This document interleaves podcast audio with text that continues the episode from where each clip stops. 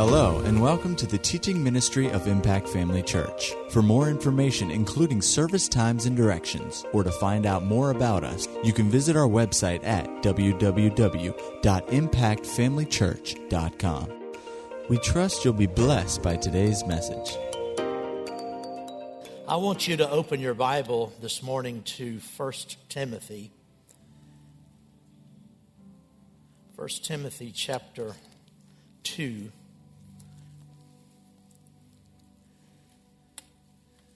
In verse number one, it says, Therefore I exhort, first of all, that supplications, prayers, intercessions, and giving of thanks be made for all men, for kings and all who are in authority, that we may lead a quiet and peaceable life in all godliness and reverence.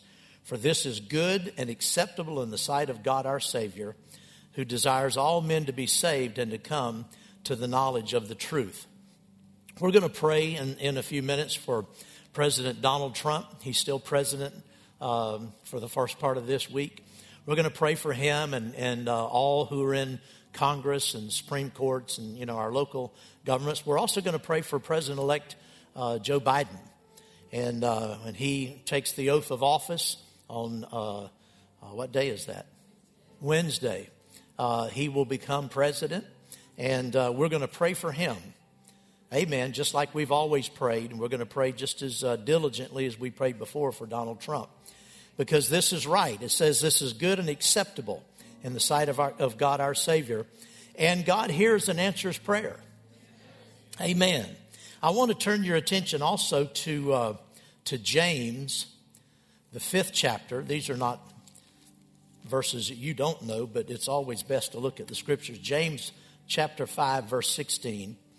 The latter part of this verse says, The effective, fervent prayer of a righteous man avails much. And very often we quote from the Amplified Bible, and that it says it makes tremendous power available, dynamic in its working. We have uh, uh, been through a very difficult time as a nation, and uh, we prayed very fervently. The scripture says that prayers, the, the effect, effective, fervent prayer of a righteous man makes tremendous power available. Dynamic power, dynamic in its working. Spirit empowered prayer is never wasted or unanswered. Never. The church, this is what got my attention on the screen while it goes. I had this in my notes. The church has not been defeated because God has not been defeated. Amen. And we're, we're on the right team when we're, we're in Christ. And so we cannot, like I've said so many times before, we cannot help but win. We cannot, we cannot help but be victorious if we'll just live by faith and act on the Word of God. Amen. Now, like I said, we prayed fervently uh, for the outcome of the election and then for the results and the things that happened afterwards. As you know, uh, January 6th was on a Wednesday. I was here Wednesday night. I had to leave town the next morning. So I really regretted I was not here last week. Pastor Greg did an excellent job, and I'm always very much at, at, peace whenever I leave, and because I know he's capable and he does a great job. But I really wanted to talk to you about the things that have happened. And, you know, we pushed really hard in prayer. And uh, if, you, if you will remember, I never one time predicted the outcome of the uh, of, of, President Trump's uh, attempt to have uh, the election results looked at again. I never predicted that he would win that that battle. I had a sense that he wouldn't prevail. I had a sense. Now, if there's a lot of you out there, I'm thinking, if you're honest, you probably had the same witness in your spirit that he would not prevail. You say, well, Pastor, why in the world did you push us so hard to pray? Well, let me tell you a couple of stories. Uh, Brother Hagin talked about the fact that uh, many, many years ago, when his wife was younger, they had small children, and she had a goiter. Now, that's an old term, kind of an old fashioned term. People don't use that a lot. For you younger people, she had a, uh, uh, an enlarged thyroid gland and affected her throat. And for some reason, she had the sense she needed to have surgery, but she was afraid to have surgery. She had a sense in her heart that if she had surgery, she was going to die. And Brother Hagin said that when he prayed about it, he had the same thing in his heart. He had the sense, he perceived in his spirit that if she had surgery, she would die. And so this progressed for, for several months. The goiter got larger and larger, where she couldn't swallow. She couldn't, uh, she would wake up in the middle of the night in distress, and, and it, it became a very serious thing. And like I said, this whole time he was praying about this. And he had the sense that she was going to die uh, if she had the surgery. And after uh, a period of time of praying like this, the Lord uh, spoke to him and told him, He said, Tell your wife to go ahead and have this surgery. She won't die. Then the Lord said this to him, said, She was going to die. And, the and, I, and I don't know, I can't, I'm not going to try to explain this. I'm just going to tell you the words that Brother Hagin said, Jesus said. He said she was destined to die. He said, But because you've prayed, he said, I'm healing her simply because you asked me to. But she was going to die. Now, what if Brother Hagin had stopped praying before Jesus told him that? Amen. I uh, another story in Brother Hagin's life is when his son-in-law, uh, Bob uh, Buddy Harrison, passed away. Buddy Harrison was the founder of, of Harrison House and uh, was a minister. And, and he came down with throat cancer. And he was diagnosed with it. He had surgery, you know, on his throat. And, and uh, uh, he recovered from that, you know, uh, he had some, some complications because of, because of it. But they found out uh, pretty quickly that it had already spread. So he had basically a death sentence. And he was dying. And I remember going to those Holy Ghost meetings uh, during those years that Pastor Angela and I went to those Holy Ghost meetings. A lot of times Buddy Harrison would be there. And he had lost a lot of weight. You know, he had, he looked like somebody that was dying. And uh, Brother Hagin was praying for him. And he did eventually die. And afterwards, Brother Hagin uh, taught, told us about this. He said, you know, he said, during this whole battle, he said, I continue. Now, Brother Hagin had to have had the same witness in his heart that, that his son in law was going to die. But he said, I prayed and I prayed and I prayed and I prayed. He, in his words, he said, I did my best to change it. Uh, he said, and he said this, he said, because I don't like to give up. He said, I don't like to lose. And when I, to, and when I go after something in prayer, I expect to win. But of course, when you're dealing with somebody else, there's always that, that uh, uh, possibility that their faith is not where you, your faith is, or there's something else you don't know. And I know early on in this, I think it was Diane McKenzie back in the back uh, asked me one day, one morning, well, Pastor, uh, because I'd said, you know, we can't just claim certain things like we can our covenant right? She said, why can't we just, why can't we just believe God that this is going to happen this way? And I said, well, because we don't have a covenant promise for this. Are you out there?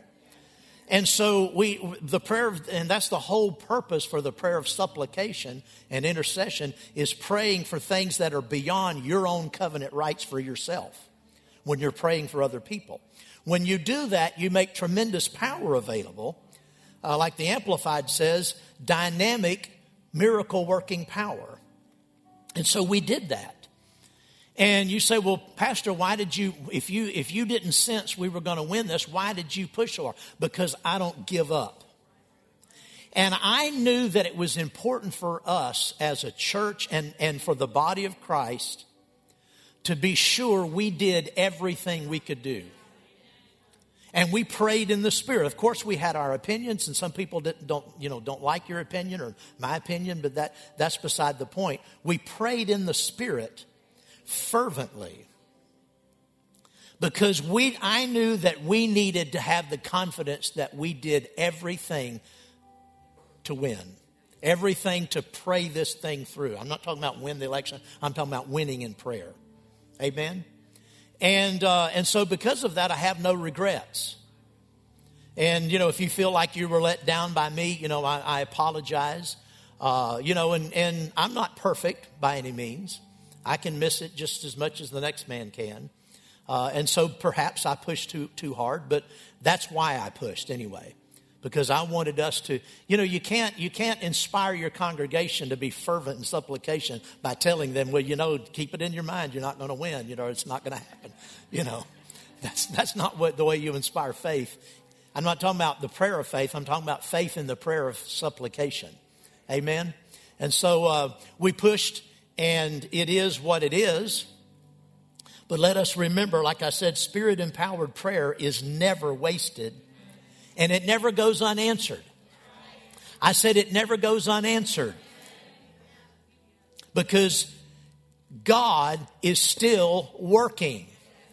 Sometimes it takes longer to push some things through in prayer. I remember Dad Hagin telling us about, and I don't remember the, the justice's name. It was a Supreme Court justice. And I think it was, it was the Chief Justice at the time. I'm not, I don't remember who it was. But he said he prayed and prayed and prayed and prayed. And he said, I prayed that person out of office. You know, they don't, they don't just leave, you know. But he said, I don't know if this person retired early. I don't remember, because I don't remember who it was. But he said, I prayed that person out of office. Well, that takes time to do. And so uh, just remember that, that God is not unjust. He heard our prayers. The Bible says that the prayers of the saints go up before him like, like a, like a uh, incense in heaven. God never forgets. Galatians 6 9 says, Let us not grow weary while doing good, for in due season we shall reap if we do not lose heart. Amen. We all love this nation and we want God's best for this nation. And so we're not going to grow weary in doing good. What's good? Well, he said right here in, in 1 Timothy, it's this is good and well pleasing to God that we pray for those in authority. Like I said, in due season, often that season is longer than we thought it would be. But God will bring His plan and His will to pass His way if we don't grow weary in doing good. Amen. Glory to God. God, God is good, isn't He? Hallelujah. Father, we thank you today for the opportunity to, to be in your presence again, Lord. You called us today to assemble, Father, in your presence. The Lord Jesus has called us as well. Oh, glory to God. And so we thank you, Lord, for the, for the privilege of being in your presence, but also with one another. For we love one another. We're one body. We may have different opinions on things, but we're one body called together for this purpose, Father. And so we today, Lord, we lift up our voice. We pray for President Donald Trump. We pray, Father, for his your hand upon him, that you will help him and bless him. Those in his administration, Father. We pray for uh, Congress, the House, and the Senate, all of those, Father, who serve there. We pray for the Supreme Court, all of those justices. Father, that your hand would be upon them, that they would say and do the right things, Father. Help them. Glory to God. Father, we pray for uh, President elect Joe Biden and his administration. Father, we ask you to help him, bless him, give him wisdom in uh, appointing the right people to, to make up his administration. Father, we pray for uh, his ability to govern as the President of the United States. Father, that grace will be upon him, great grace will be upon him.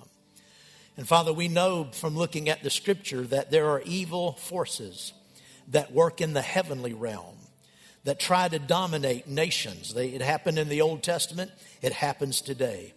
And so we take our uh, stand again, we reaffirm our stand and we rebuke foul spirits and unclean spirits, rulers of the darkness of this world. We bind them from dominating the office of the presidency of the United States, that foul spirit that has attempted to dominate this office for a long, long, long time, far before Donald Trump ever came into office. Father, we, we again reaffirm we have authority over that. We hold that at bay in the name of the Lord Jesus Christ. Glory to God. Father, we thank you for good government. Good government on the federal level. We thank you for good government on the state level. Here in Florida, Father, our governor, lieutenant governor, our legislative bodies, our courts, Father, we pray for them that they'll have the wisdom to do the right thing, Father, and the courage, and the courage to do the right thing. We pray for our local county and cities, Father, that your hand would be upon all of those who serve as public servants, Father, that your grace would be upon them to do the right thing, to make the tough decisions, Father, to do what's right. And that, Father, that would, that would reflect your will and your counsel. We pray for that in Jesus' name. Amen, amen, amen. Well, the Lord is good and his mercy endures forever. Hallelujah. Glory to God. On Wednesday nights in October, for two Wednesday nights, I taught on the subject of sanctification. How many of you were here for that? Amen. Praise the Lord. I taught on the subject of sanctification. If you weren't here, you can go back and, and listen to this online. Uh, I want to follow that up because there was more in me than, uh, than what I was able to get to on those two Wednesday nights. But I want you to turn with me in your Bible to 1 Thessalonians chapter 5. 1 Thessalonians chapter 5. And this is one of the keynote scriptures that we used in that earlier study. Hallelujah. 1 Thessalonians chapter 5. Now, I'm not going to be talking about sanctification. I'm just tying what I have to say in with sanctification uh, because we're going to take this into a, an, another uh, direction here that was on my heart at that time, didn't get around to. And so in 1 Thessalonians chapter 5 verse 23 it says, "Now may the God of peace himself sanctify you completely." Now, note that word completely. Sanctify you completely.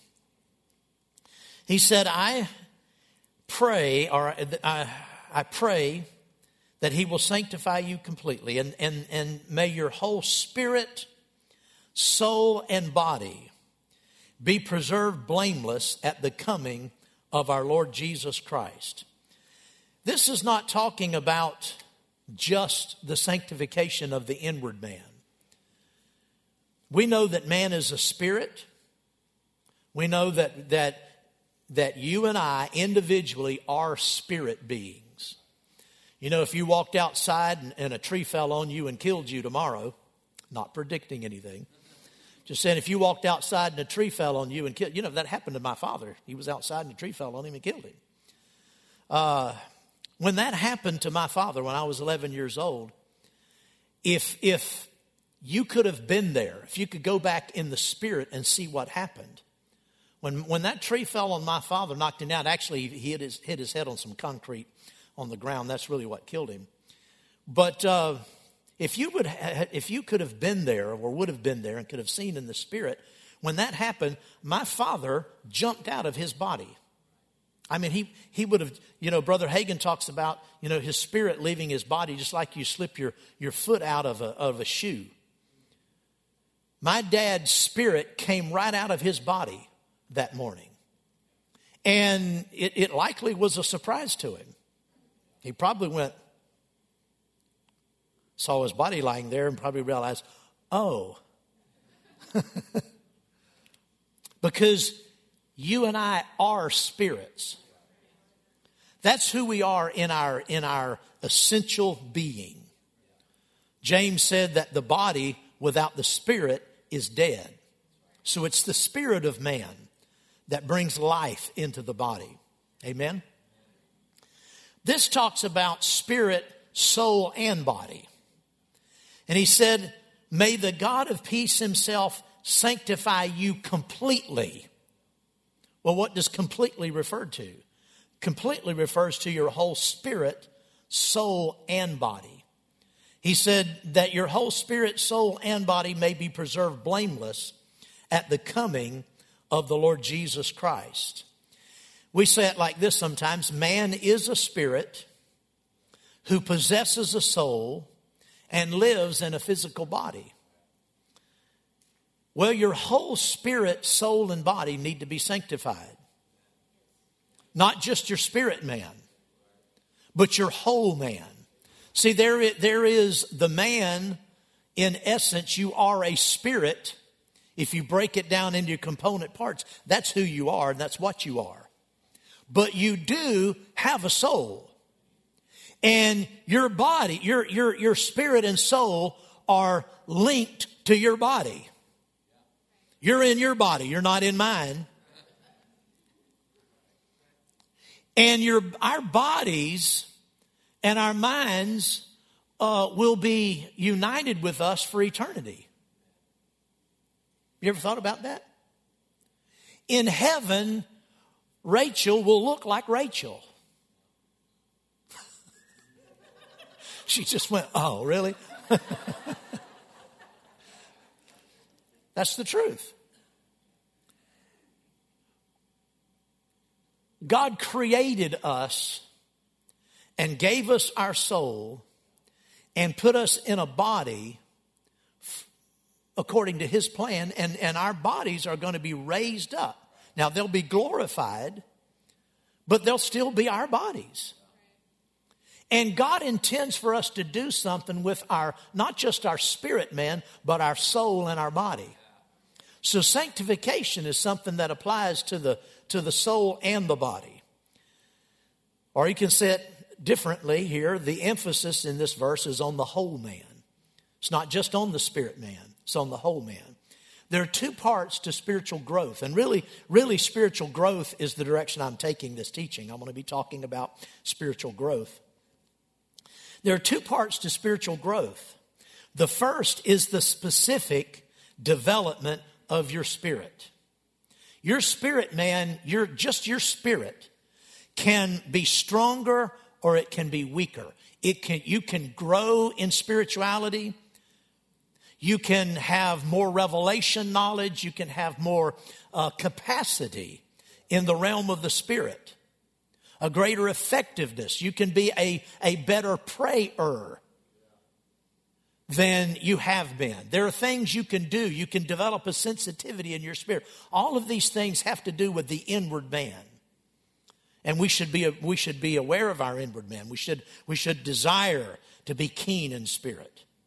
Amen. But if, when people only focus on the inward man, now this is something I've noticed. Uh, I've not noticed it here because we don't practice this here but in other places, uh, places I've been in the past, and before we started this church, and when, when Angela and I were going to another church, there was so much emphasis, it was a Word of Faith church, there was so much emphasis on developing the inward man that little attention was given to developing the rest of the whole man. And I noticed this that people that, there were people in our church that prayed in tongues all the time.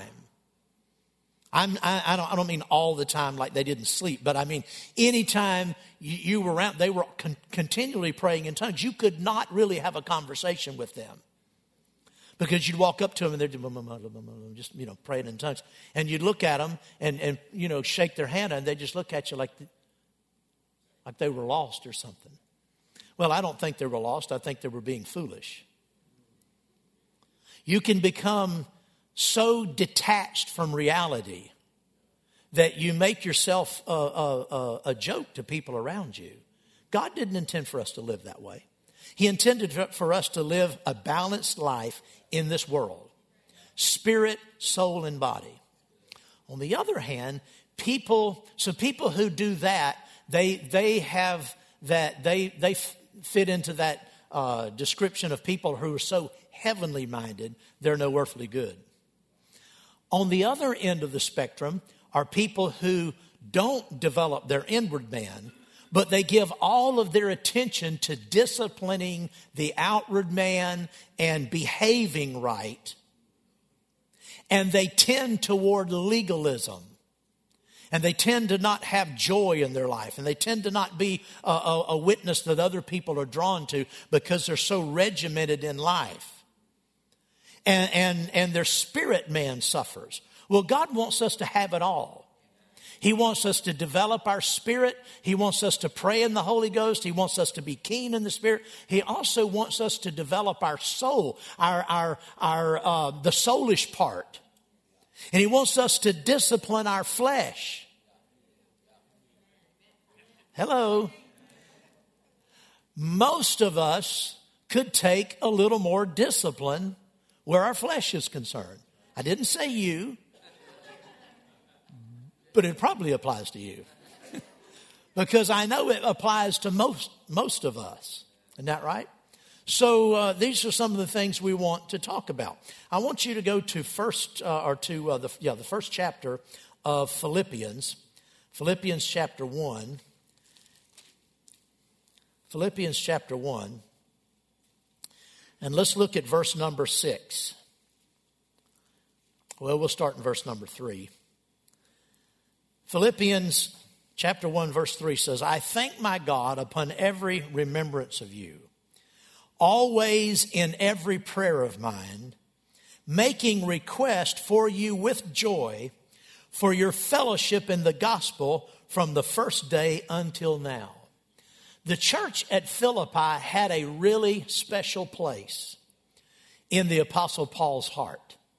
He said, I I am joyful. The latter part of verse number four, I'm joyful for your fellowship in the gospel from the first day until now. From the very first day that Paul arrived at the city of Philippi, the people received the word of God and they partnered with him.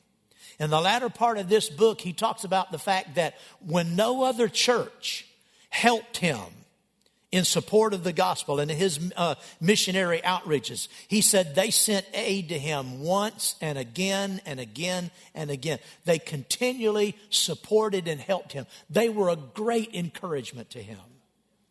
And so he, he had very fond uh, feelings, if you want to say it that way, for this church. But notice he didn't think they were complete. Just because they were just because they were a good church, he didn't think they were complete. Notice he said, being confident of this very thing, that he who has begun a good work in you will complete it until the day of Jesus Christ. Now, he acknowledged that it was going to take until the day of Jesus Christ to get the job done. Amen. And that's still true today. None of us have fully arrived. Now I know that when your pastor stands before you, you, you, you know, you expect him to have fully arrived.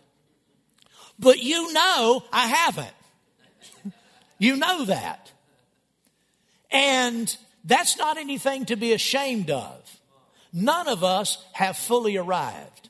All of us are subject to need more growth and development. Isn't that right?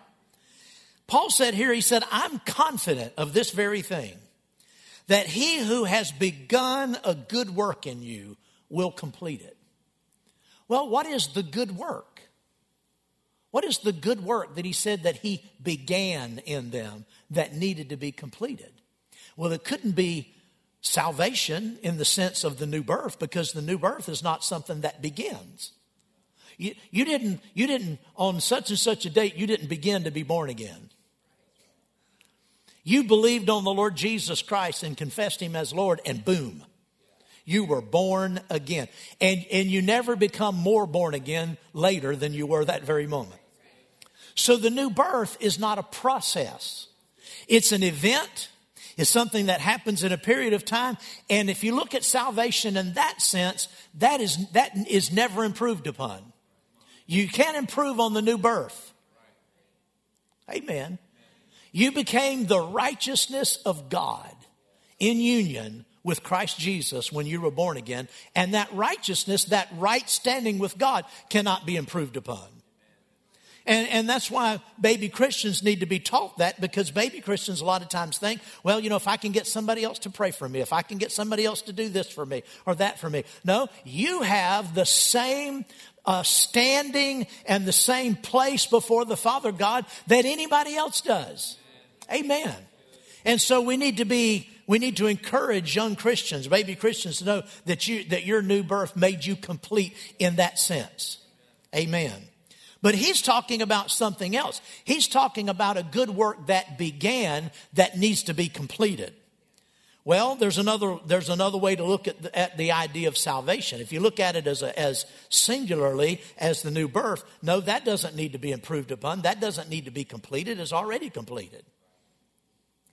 But uh, the Scofield uh, Reference Bible, Dr. Scofield had a, a great note that we've quoted very often. And he said that the Hebrew and Greek words for salvation imply the ideas of deliverance, safety, preservation, healing, and soundness.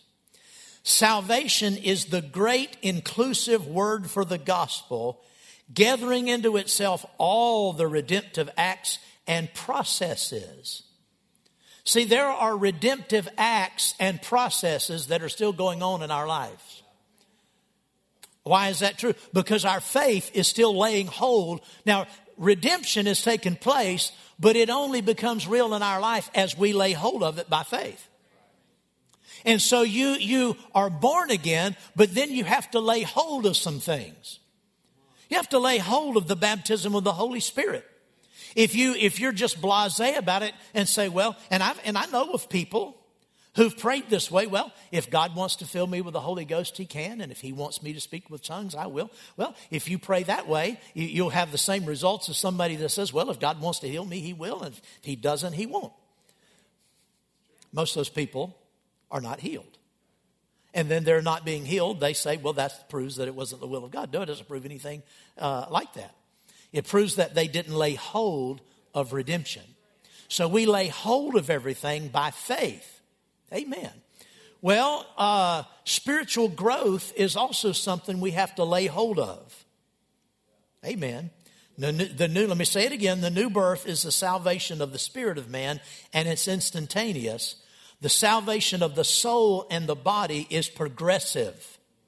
Go with me over to James chapter 1. James chapter 1.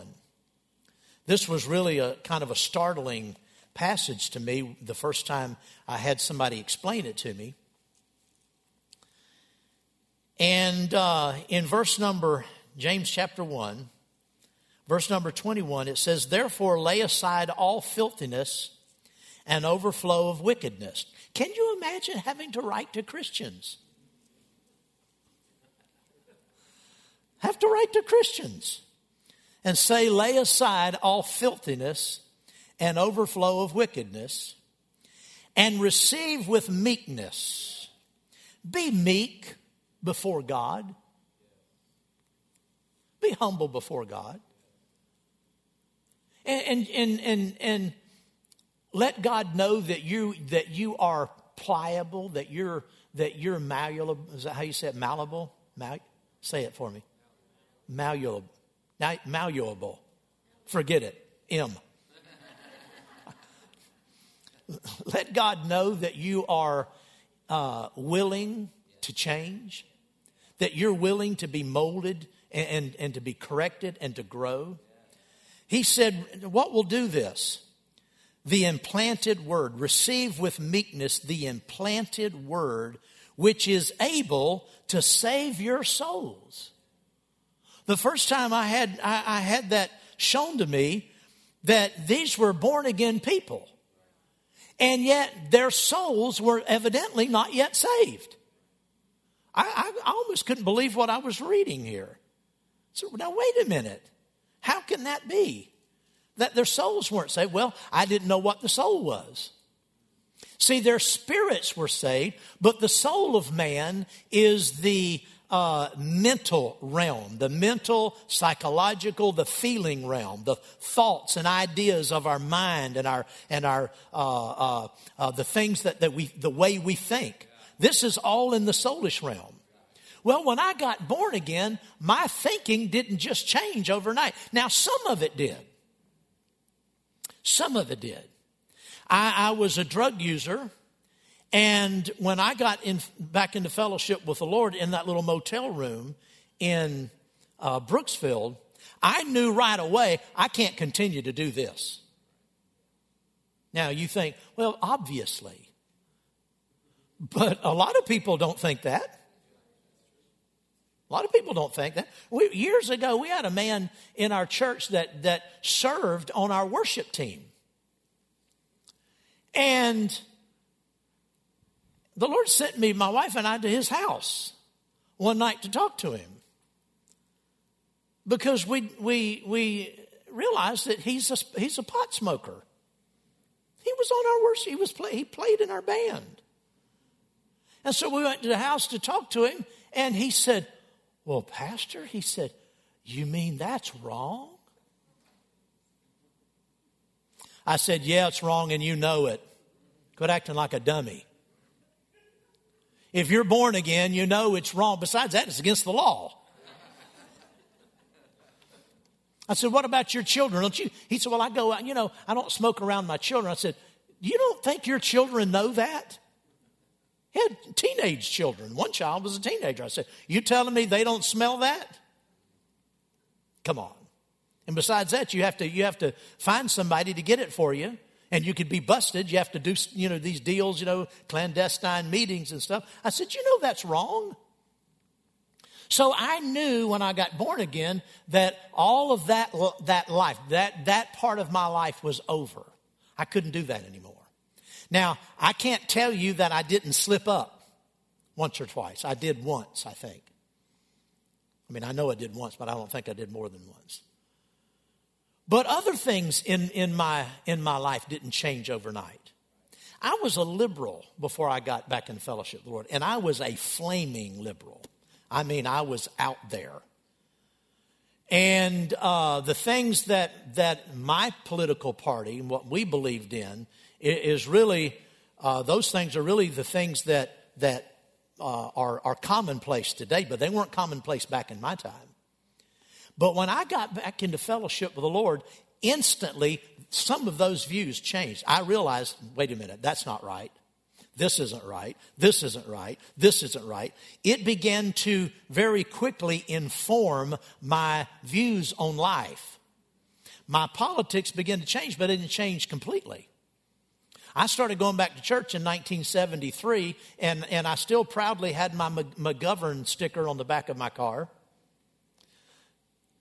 And uh, I still was rebellious all the way up into to, to, uh, 1974 before really I, I, got free from that. Because I was still, uh, uh, uh I, what I'm saying is my, my natural thinking it took time to correct all of that. That is the saving of the soul, not the saving of the spirit. Man, I was born again. I'd have gone to heaven even with a McGovern sticker on my back window. I had a little blue Volkswagen with a bumper, you know, a, a McGovern sticker on the back window. And, uh, and then I had another sticker and it said, Give Jesus a chance. McGovern. Maybe that was a message to, to Governor, to Senator McGovern. I don't know. But uh, my, my views began to change over time. And what did it? This.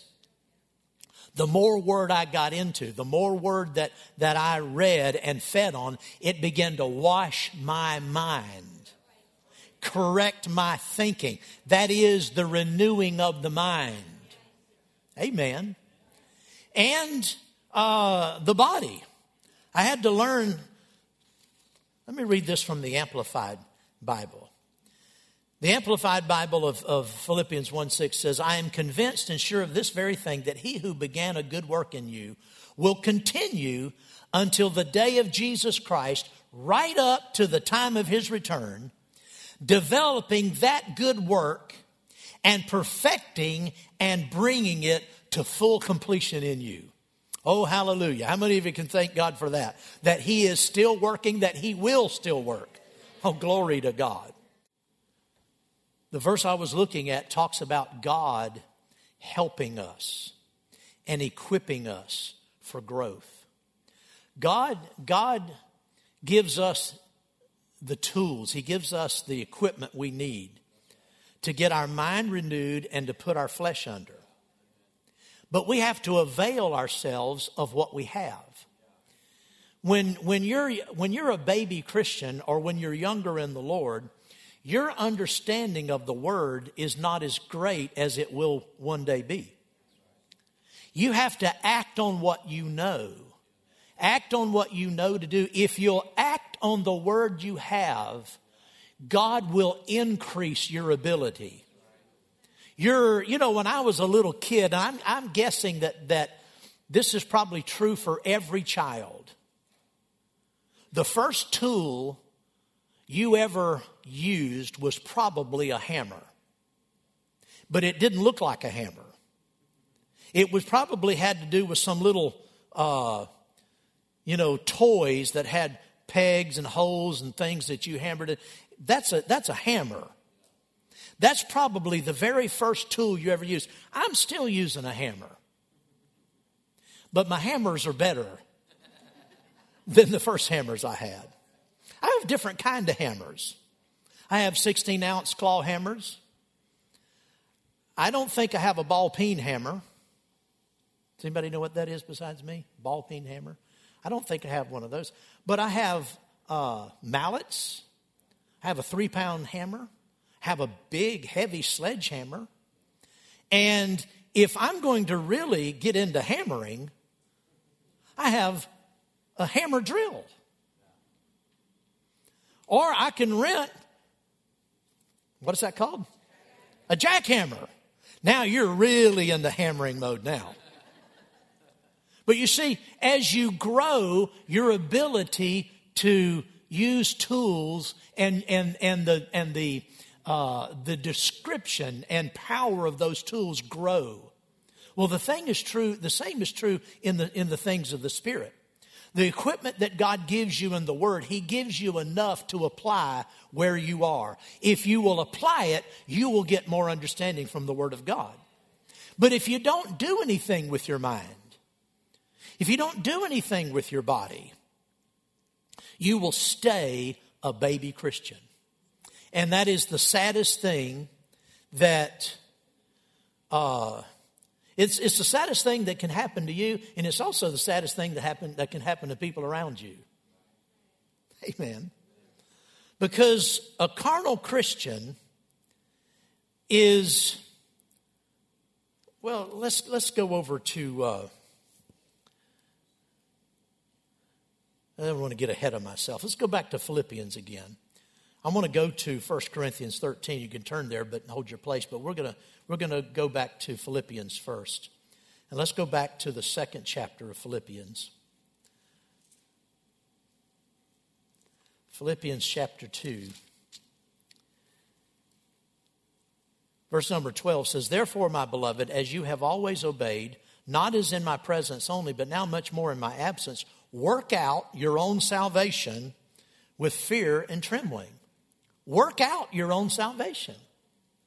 Now, what in the world? How, how can we work out our salvation? According to Kenneth Wuest, this expression, work out, means to carry out to the goal, to carry to its ultimate conclusion. I'm quoting from Wuest, and he wrote this many years ago. He said, We say the student worked out a problem in arithmetic. That is, he carried the problem to its ultimate conclusion. Well, we are to carry our salvation to its ultimate conclusion that is Christ likeness, that is matur- maturity. We are to carry this out. Like I said, we carry this out with the equipment that we have, and thank God, God's word is so powerful. If we will feed on this word and act on it, it will change our lives. You think about your own life. You think about how much you've changed and, and, and the change. We used to sing that song, Oh, what a change when Jesus came into my life. And, and, and that is, there is a remarkable change. But how many of you can testify there's been greater change since then? As you've grown in the Lord, as you fed on the Lord. Oh, I tell you what, we, we overlook this passage over in First Peter, but we ought not to. First Peter Hallelujah. Where is it? Glory to God. You say, Well, I don't know what it is. Pastor, tell me and I'll tell you where it is. Amen. Hallelujah. Praise God.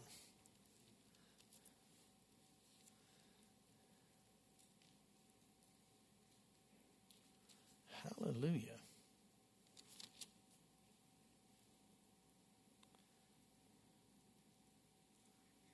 Oh, yeah, chapter 2, verse 2. As newborn babes desire the pure milk of the word that you may grow thereby. You know, baby, babies have to, have to rely on milk when they're first born. They can't eat solid food. But you know what? It's all they need. It's all they need. They'll grow healthy. And, and, will, and will develop just feeding on milk. But the day comes, and thank God for that. I still drink milk. And it's still beneficial, it's still healthy, it still helps me. But I can't just live on milk. I have to, I have to go from beyond milk and to get into the stronger meat of God's Word. Because there's nutrients in there that, that are necessary for further development. Now, a baby gets all it needs from the milk. But as, as, as growing Christians, we have to have more. We have to get into the full uh, meat of God's word that we may grow also that way. Amen? So we have, to, we have to use the word in two areas. We have to use the word in renewing our mind, but we also have to use our word, the word of God, in disciplining our flesh. Because, see, if you don't renew your mind with the Word of God and you don't uh, renew your flesh, you will be what Paul talked about a carnal Christian. Let's go over to 1 Corinthians chapter 3. 1 Corinthians 3. Are you getting anything? 1 Corinthians 3. Paul said, And I, brethren, could not speak to you as to spiritual people, but as to carnal, as to babes in Christ. He said, I fed you with milk and not with solid food, for until now you were not able to receive it. Even now you're still not able for you are still carnal. I, I, I looked at that and I thought, think about what they missed. Think about what the church at Corinth missed. He said, I could not speak to you as to spiritual. He could, there were, there, there were things that he couldn't say to them. There were things that he couldn't explain to them, that he couldn't talk to them about, that he could talk to other people about. And it wasn't because he didn't have the ability, it's because they were not in a position to receive that. What a tragedy to think that there are things that God wants to share with you or me and he can't do it. There are things the Holy Spirit might want to show you or me. But if we're not, if we're carnal, he can't. Just like the Apostle Paul, he just has to keep giving us the milk, keep giving us the milk, hoping that we'll act on that milk and grow. See, a person that, that's carnal isn't even acting on the milk. Amen. Letting his flesh control him. Amen. Always out of sorts with people. Never. The most miserable Christian in the world is a carnal Christian.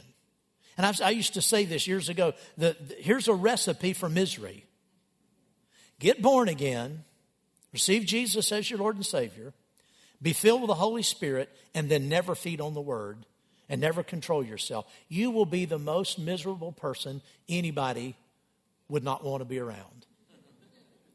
Because a person like that is under condemnation all the time. In fact, some, some unsaved people are better company than carnal Christians. Because they're, you know, they're free, you know, just kind of free spirits, you know, uh, have a good time. And you, you don't even mind being around them as long as they're not vulgar, you know. But a, but a carnal Christian is under condemnation all the time. He's never at peace, never at rest. Oh, glory to God. He said we can grow. Amen.